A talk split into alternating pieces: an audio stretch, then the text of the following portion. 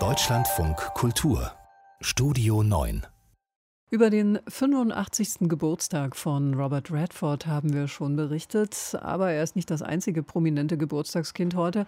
Kardinal Rainer Maria Wölki, der wird nämlich heute 65. Max Kubal, Redakteur im Studio, der Erzbischof von Köln hat wahrscheinlich schon bessere Anlässe zum Feiern erlebt. Ja, davon kann man wohl ausgehen. Egal wie man zu Wölki steht, man kann wohl festhalten, leicht war das abgelaufene Jahr nicht gerade für ihn. Und dazu hat er sich jetzt auch geäußert. Genau, er hat ein Interview gegeben im Bonner Generalanzeiger und äh, da sagt er, er habe im vergangenen Winter nachgedacht, sein Amt aufzugeben.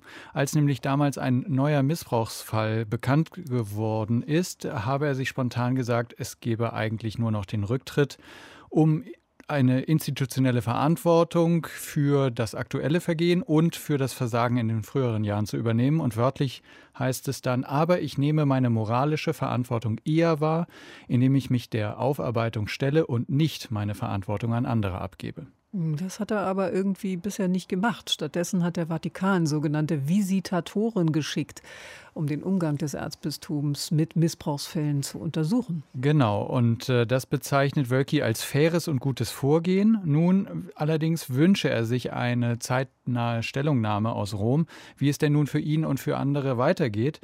Es könne nicht sein, dass man die Menschen monatelang im Ungewissen belasse.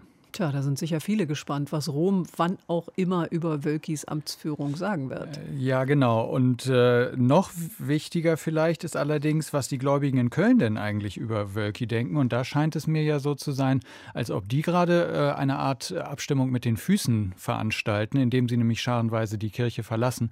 Da zweifeln offenbar sehr viele.